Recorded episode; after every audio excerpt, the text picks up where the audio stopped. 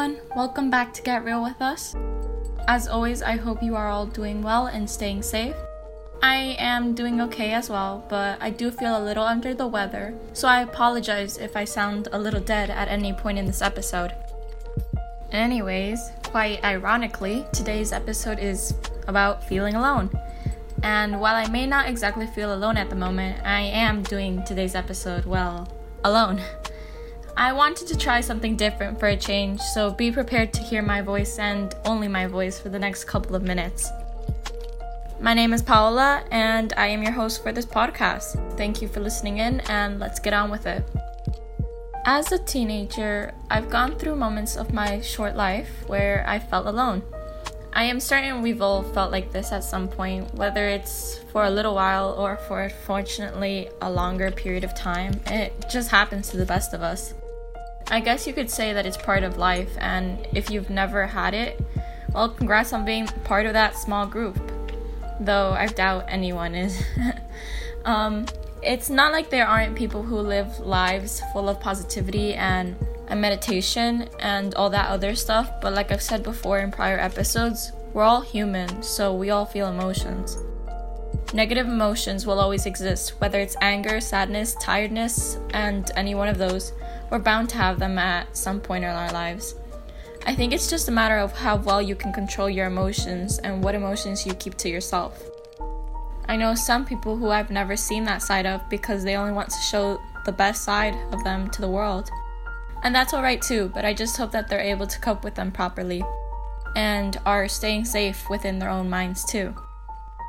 As for myself, I personally think that I am a very emotional person. I've never been one to hide my emotions for the past few years, and if I did, it's probably because I didn't want to worry someone or anything like that, which actually may be the case for many people. I feel like we tend to seal away our emotions like that so we can, quote unquote, protect others from our negative side. But at the end of the day, not only do we keep the other person in the dark, but rather we also can hurt ourselves. Surprisingly, when I was younger, I actually used to be a very closed off person. And I wouldn't talk to anyone about my feelings, and I didn't even feel like there was a need, even when I wanted to cry or just felt so done with life. But as I grew older, I just found myself growing emotional, and maybe it's because I kept all of my feelings bottled up for years on that but in the end, to me, it was just worth it letting them all out. I know it's a different experience for everyone, so this is by no means a big form of advice. Take it with a grain of salt, if you will. And if it if you do find like it helps you, then go for it. It's just the way I find that works best for me. I know the other hosts aren't here, but people like Nuri and Danny are some of the closed off people that I know. I've known them for years, and while they do reveal their emotions from time to time, it's a rare occurrence because they've just grown up keeping these types of things to themselves. I know they've probably felt alone, as have I, but because, like I said, they aren't here, I can't really speak for them. Now, diving deeper into the topic, feeling alone can be a really indescribable yet sad feeling. You kinda lose motivation in a lot of things lose your faith in others, and maybe your trust in people diminishes too. You feel like you're the only one who understands you, and as again, quote unquote, as emo as it may sound, it happens. There's no denying it. Feeling alone can be such a pain and it makes you feel sad. It makes you feel, well, I can't find a better word, but alone.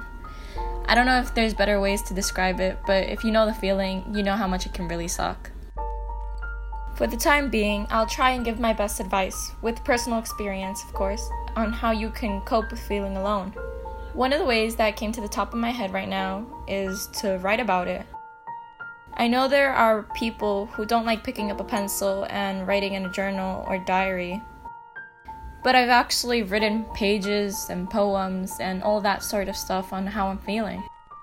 I like to think of it as turning thoughts and mindless voices in my head into actual words and feelings. It's a good coping mechanism and it helps you organize what you think and just about life in general. Another way, and this might sound like duh, but make new and trustable friends. Of course, you can't just spill your guts out to anyone. Grow a bond with someone, become closer. And while it may take a bit of effort and energy, try and find someone who you know is real and will respect you for you. Someone who just doesn't judge others and is willing to understand you from all points of view, not just one. Trust me, they exist. And I know that when I say trust someone and make a strong bond, it isn't always easy. Trust issues and everything else can get in the way, but if you really want to change how you are feeling, put some effort into it and give it a shot. You don't lose anything with trying to make a new friend. Who knows, they could potentially become someone important to you, and vice versa. I know that all my friends know that I'll be there for them, and while playing the therapist can be exhausting at times, speaking of which, know when to care for yourself too, not just others. Refer to episode 1 if you want. But it's also nice to help out every once in a while. Even just listening to your friend venting can help. I could be busy or sleeping, and I know that there are some friends who will text me on how they're feeling, and know that when I do get back to them, I'll be willing to listen to them and give them my own thoughts on the situation. Sometimes we just need to vent and want someone to hear us out. It lessens the burden a little. You could also try picking up a new hobby of some sort. I've made new bonds because of things I've liked, whether it's novels, webcomics, anime, art, and anything else.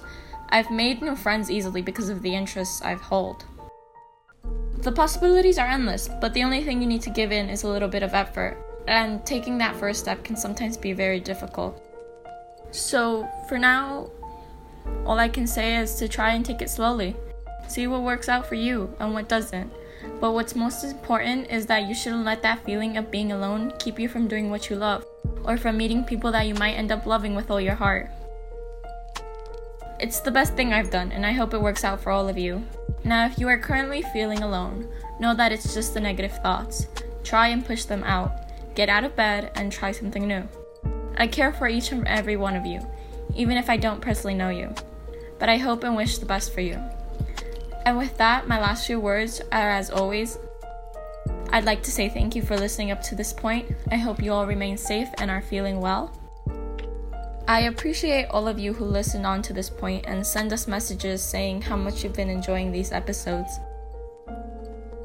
Please feel welcome to share our podcast with your friends and our family. And if you want to keep up with us, you can follow us on our Instagram at Get Real With Us, no space and all lowercase. Stay real and inform yourself. And with that, have a nice day or night wherever you are in the world, and until the next one on Get Real With Us.